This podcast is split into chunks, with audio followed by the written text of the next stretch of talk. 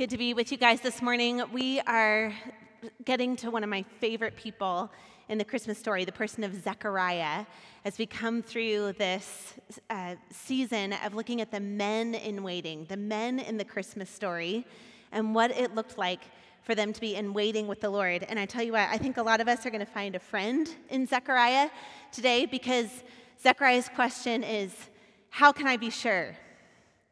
How can I really know? So if you're a person who's walked around with doubts and you can't imagine being so bold before God to say, Yeah, how can I really know? Then you're in good company with Zechariah today.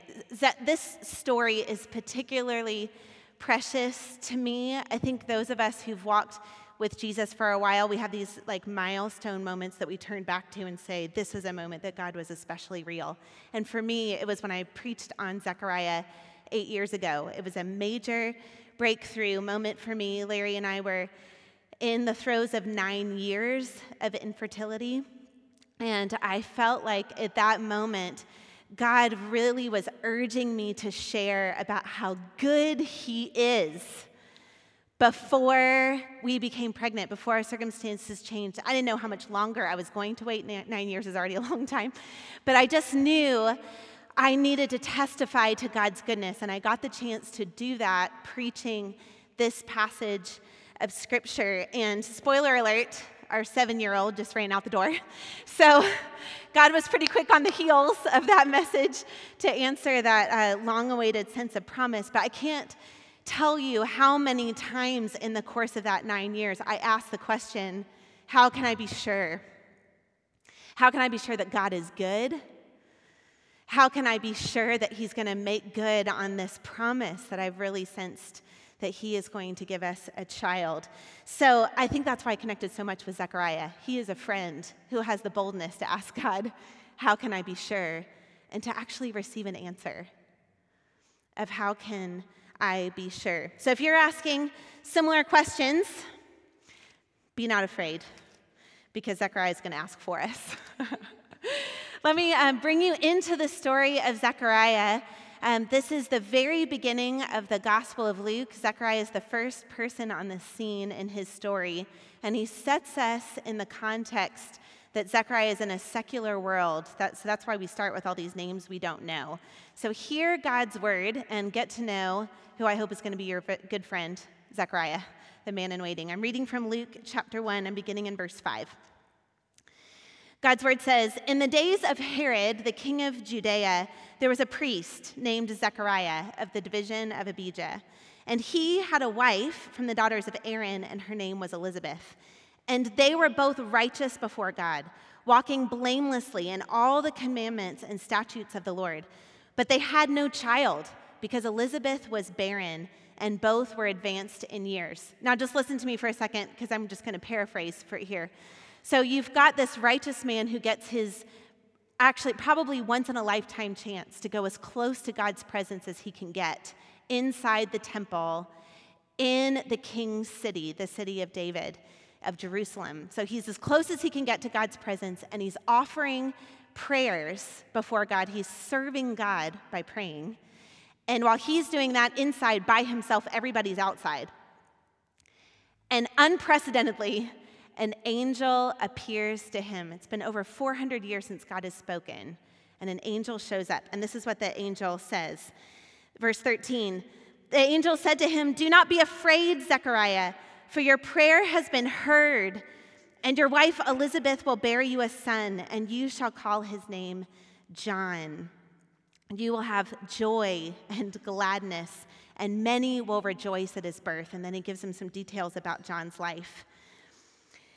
And then Zechariah says to the angel, How shall I know this? Or in the NIV, How can I be sure?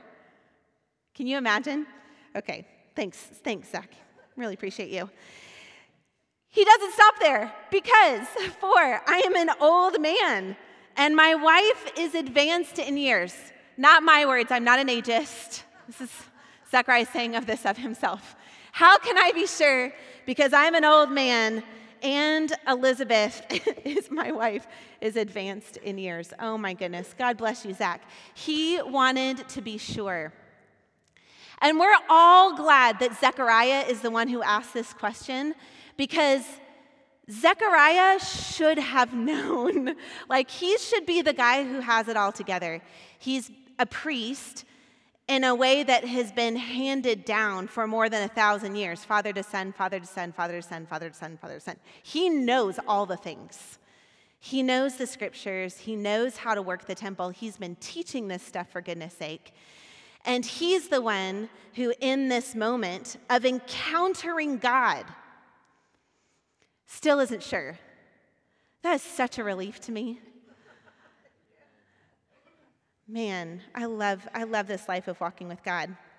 So, Zechariah is given two promises in this moment that he's not sure about. He's been promised, a per, he's been given a personal promise that you're going to be given a son. And then he's been given a public promise that that son is going to have a significant role to play in God bringing this visitation of the Most High God that people have been waiting for since Genesis chapter 3 for a long time. I'm just going to speculate for a moment because I wonder which one Zechariah doubted more. I'd like to think that as the priest, he didn't doubt the like overarching plan of God, right? But let's give this guy a break because he's been inheriting inheriting this job for for forever of this family job of being the priest and nobody has heard God speak back for 400 years. So let's just give the guy a break. If he's going through the dutiful motions of week after week going to the temple, of teaching the things, of learning the things, and he still has doubts, I, I think that's okay to come alongside him in that. For sure, we know he doubted the idea of having a son because he gives that amazing extra clause to the angel. Because I don't know if you're aware, angel, but I'm old, and so is my wife. So he definitely uh, was struggling with the doubts regarding his own limitations. And if I can speculate, might even be doubting God's limitations, the ability of God to make good on his promises. This is why I think it's so easy to befriend Zechariah, because I think we walk with our own personal doubts. And I think we wonder, at least in stages of our life, about the, the uh, idea of this whole story being real. I, I just walked with a friend for a couple hours this week as she poured out her doubts about, she kept using the word the narrative, the narrative that she's been given. So I love that um, Zechariah is actually uh, has the boldness to actually say this before the Lord. And I, I, just want to pause there and say that's you actually get to ask that question of God, how can I be sure? Because Zechariah wasn't struck dead. He was actually given an answer. How can I be sure? And he was given two gifts. He was given a witness and he was given waiting. And that's what I want to press in today. How can I be sure? Let's look at the witness and let's look at this season of waiting, and perhaps we can even see it as a gift. So he asked this question of the angel, How can I be sure? And here's the angel's first response in verse 19. And I'm going to give him some attitude because I like that. So the angel answered him, Well, I'm, I'm Gabriel, and I stand in the presence of God, and I was sent to speak to you and to bring you this good news. So, can we just start there like, boom, Zechariah? It comes on good authority. That's one way that you can be sure um, that uh, God really is at work. I wonder, would that work for you? I asked my son that yesterday. I said, Would this work for you if an angel showed up and said, This is what God's doing? And Reed's like, Yeah, I think so. I think that would probably be enough for me. In some ways, I actually think that's supposed to be enough for us as the people of God hearing this story unfold because here's what's so cool. I started reading from Luke chapter 1, verse 5. Luke chapter 1, verse 4 was this promise from Luke, who wrote the story of Jesus. What, he opens this book so uniquely to the, the other stories of Jesus. He starts by saying, I collected all the eyewitness testimonies about who Jesus is and what he did. And so I wrote this to you so that you could have certainty concerning the things that you were taught. I know you're going to doubt. Because there's only one generation who saw this stuff face to face. And I want you to be certain about the things that you've taught. So the first witness he calls up for our certainty is Zechariah. He goes straight to Zechariah's story. I think that the witness of 2,000 years of passing this story down is supposed to be the starting place for our certainty that, that this whole thing is true. And let me just let me just tell you, if that's not enough for you that this story has been passed down for 2000 years and it's true, that's okay. Cuz it wasn't enough for Zechariah either. So the angel gives him something else. Verse 20. Let's read the other thing the angel gives him. And behold, you will be silent and unable to speak until the day that these things take place, because you did not believe my words, which will be fulfilled in their time. Behold, in response to how can I be certain, you're going to be silent for nine months because you didn't believe. We can't get around, I really tried to get around this, but you can't get around the fact that this is punishment. I mean, the angel tells him, because you didn't believe, you're going to be in silence. But I think we've got a little bit of a problem hearing that word punishment with an American ear because we only know punishment as punitive. But there are two forms of justice punitive and restorative. Punitive justice is you've got a punishment that you've just got to pay out because you harmed somebody and you just got to wait out your time and do your thing. Restorative justice, on the other hand, if you were to Google it, by definition, restorative justice repairs the harm done by the crime. Restorative justice repairs the harm done by the crime. I want to suggest to you that this gift of silence is to Zechariah a restorative justice moment because his disbelief has done harm to his soul. And God is going to come alongside him through nine months of silence, through an extended period of waiting to repair the harm done by disbelief.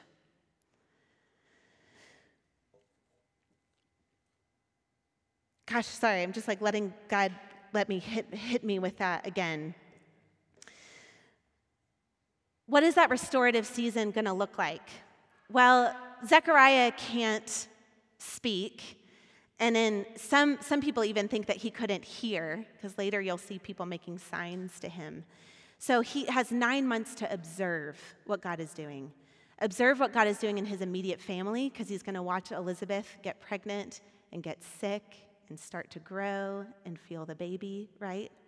And that'll all be a different kind of um, experience to him without being able to speak about it, right?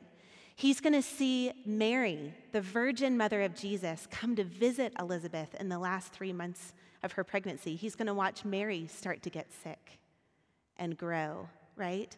He's going to be observing all that God is doing in his immediate environment. And that work is going to be transformational. I wonder if you have, it's hard to see this in the moment, but if you've been through a season of waiting in the past, if you've been through a period of silence where you've been waiting for God to act, can you look back and see any aspect of that that was restorative? That long season of waiting. I certainly can through that nine years of infertility. I think it really grew in me an empathy, especially for people on the outside who don't have a place to fit in.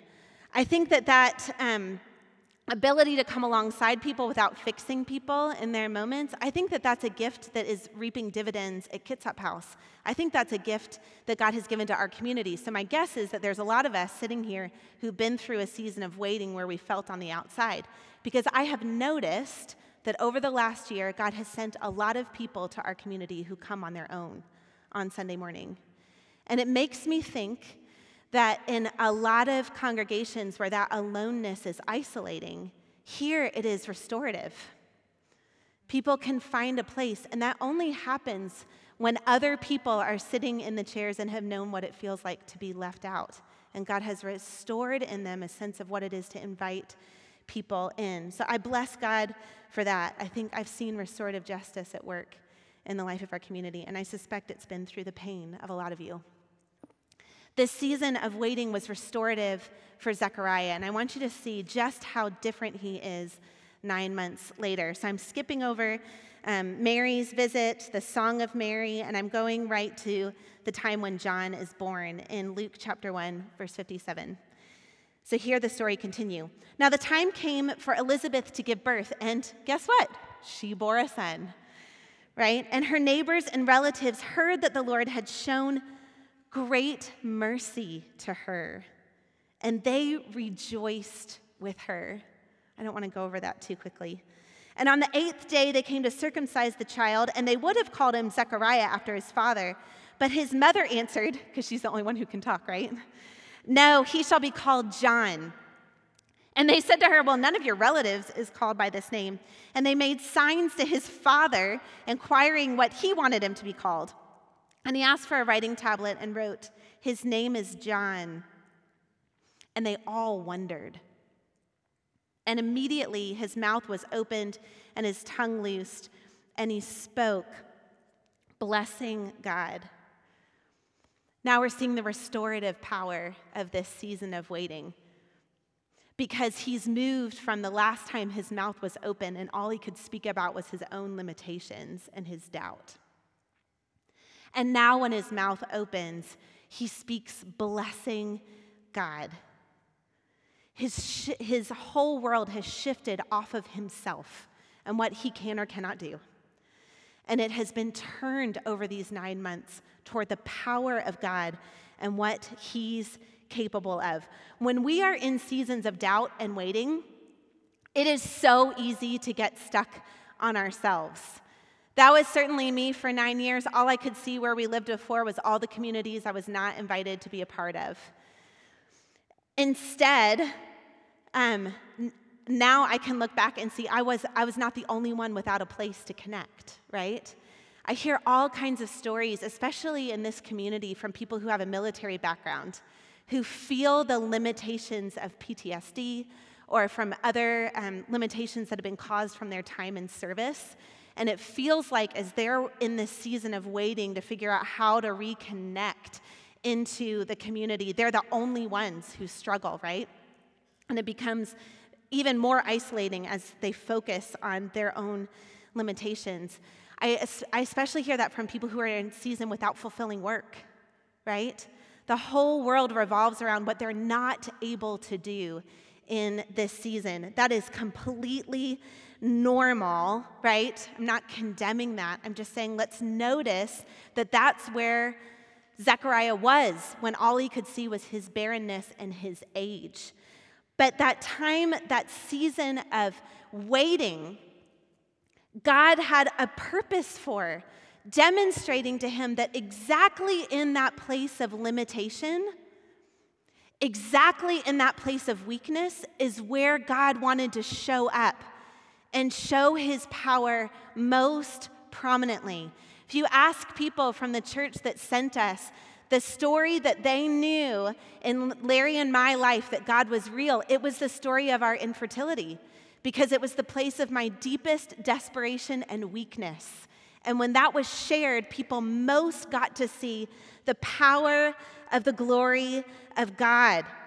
Waiting is what takes us from these places of woe is me to like I'm, I'm going to be cheesy here for a second, but I hope it helps you remember this. To woe is God.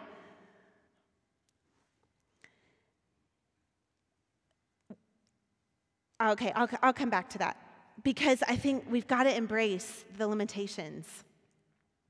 Because Zechariah spoke out loud that he was old, the whole community got the opportunity to praise God and rejoice because something unique was happening. And then, and then what leads next is Zechariah breaking out in song about who God is. This is so incredible. I'm, I'm about to read it, but before I get there, I just want you to know this is a, re- a, re- a remix because, like, Zechariah has almost none of his own words here. Clearly, one of the things that um, Zechariah did the most in his waiting and in his silence was actually go looking for certainty himself about who God is and what he is like. So uh, we know he knew the scriptures, he was a priest, but I can only imagine in how beautifully this song is constructed that he spent a lot of the nine months returning to the Old Testament, returning to the scriptures that he knew, returning to the witnesses of who God is and what he has done before to find certainty in where he is. And he didn't just find Gabriel, the witness, he also found the young barren woman who wanted to have a baby in Hannah. He also found the king who was too young to be king and ran away from his enemies all the time and wrote songs about it in David. He also found the old prophet Isaiah, um, who nobody wanted his job. And what he picks up from these witnesses is that God is incredibly consistent in who he is, that what God is doing in his life in Zechariah is nothing new, that his season of waiting is nothing new, that God delivers in the same way that he always has. And by focusing on these witnesses, I think, and focusing on God's activity in the past, he was changed. So here, hear his incredible remix. Beginning with verse 67. The father Zechariah was filled with the Holy Spirit. Oh, I just noticed that. It says, and his father, Zechariah, all of a sudden now, Zechariah's identity is completely connected to John. So um, his father, Zechariah, was filled with the Holy Spirit and prophesied, saying, Blessed be the Lord God of Israel, for he has visited and redeemed his people and has raised up a horn of salvation for us in the house of his servant David. Boy, is he so sure now, or what? As he spoke by the mouth of his holy prophets from of old, that we should be saved from our enemies and from the hand of all who hate us. How can I be sure? The prophets have been saying this forever. Keep singing. To show the mercy promised to our fathers and to remember his holy covenant, the oath that he swore to our father Abraham thousands of years ago to grant us that we, being delivered from the hand of our enemies, might serve him, worship him without fear, and holiness and righteousness before him all our days. And you, child, there's nothing about Zechariah in the song, is there? And you, child, will be called the prophet of the Most High, for you will go before the Lord to prepare his ways, to give knowledge of salvation to his people and the forgiveness of their sins, because of the tender mercy of our God whereby the sunrise shall visit us from on high, to give light to those who sit in darkness and in the shadow of death, to guide our feet into the way of peace. God is a God of restorative justice. When we ask the question, God, how can I be sure? He wants to bring us back to Himself. He didn't just want to do it one on one with Zechariah, He wanted to do it with the whole world. So, this song of praise is the song of praise for a God who is a restorative God, who has already done the work in the person of Jesus to fulfill all of these promises. These promises are yes and amen already in the person of Jesus. He has raised up the horn of salvation out of the lineage of David. Joseph, um, Jesus will be the adopted son of Joseph from the line of David. Jesus is the king that we've always waited for. He has redeemed his people, he's bought them back. He has completely demolished all of our enemies death, sin, Satan. They are done in the person of Jesus. He has already been the light in the darkness that the darkness has not overcome. That's John's beautiful intro to the Christmas story. Jesus is already the yes and amen. How can we be sure? We have the witness Zechariah, Gabriel, the person of Jesus. We have our own seasons of waiting.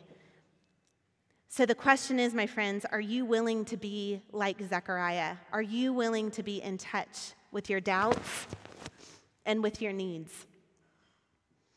It's a scary place to dwell. Nobody wants to sit in the temple of the Lord and say, I'm old, and then wait nine months in silence thinking about that, right?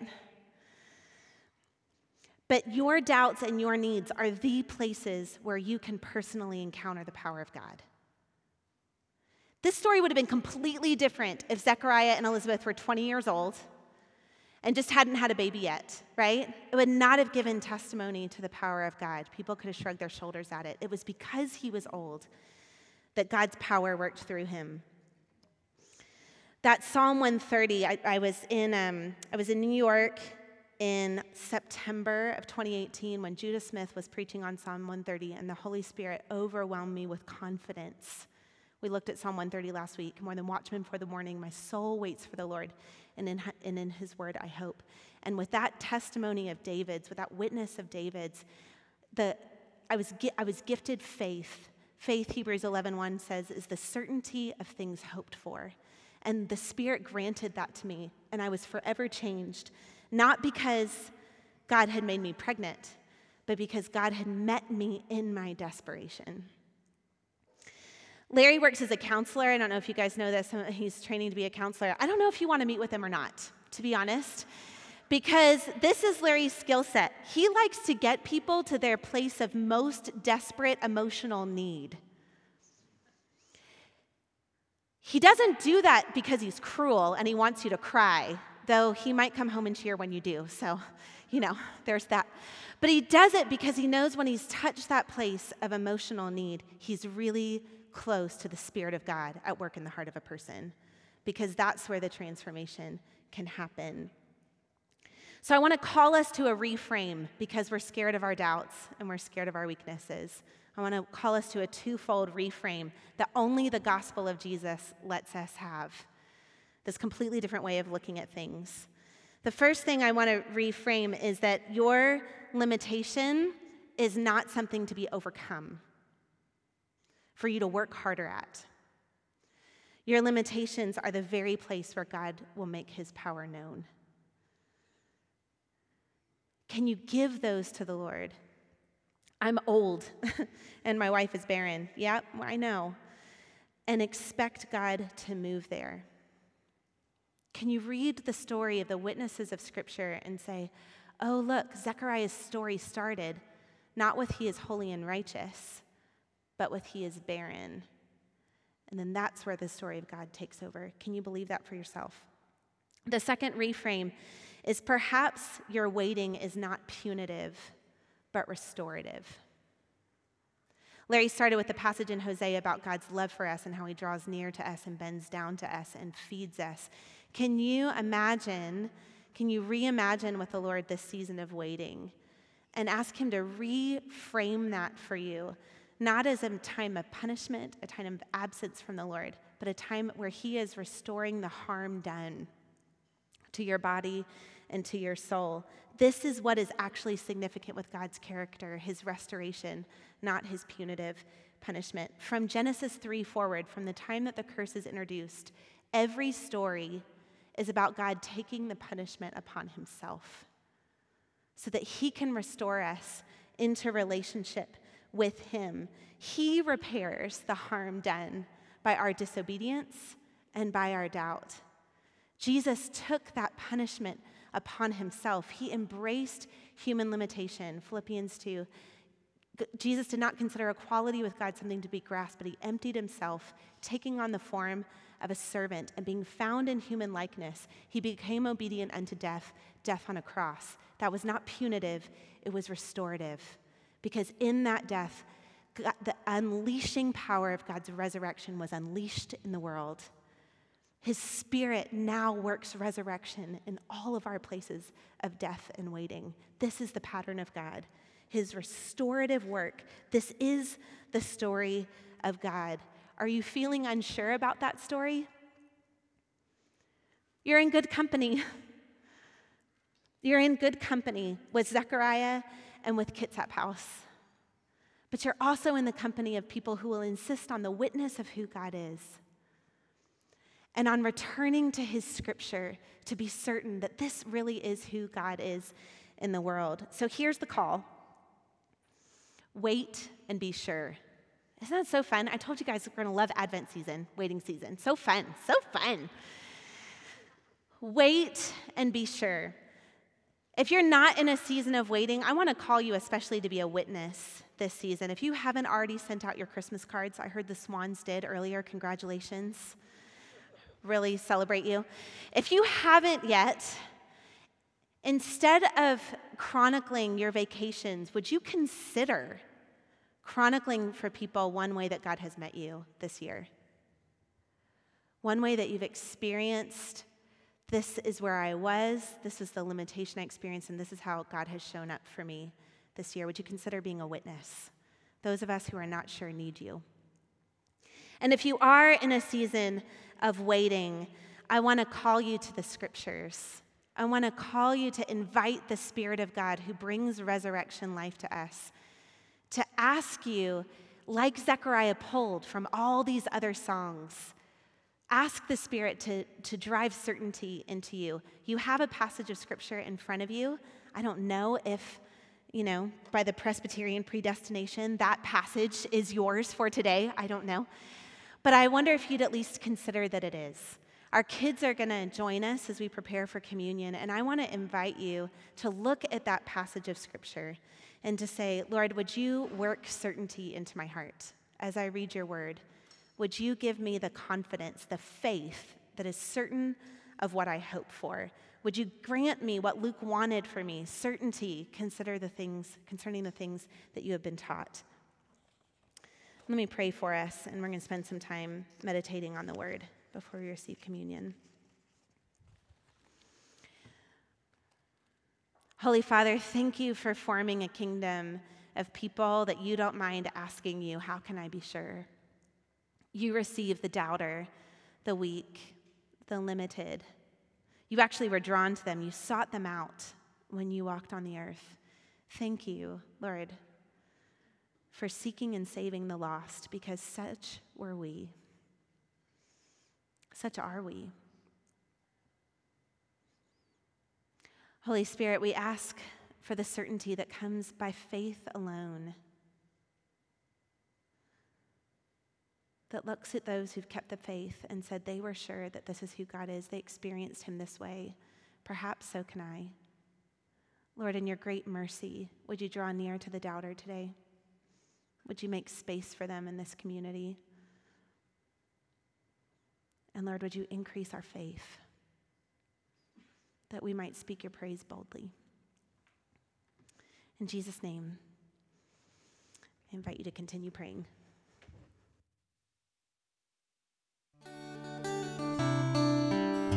You have been listening to a Kitsap House podcast.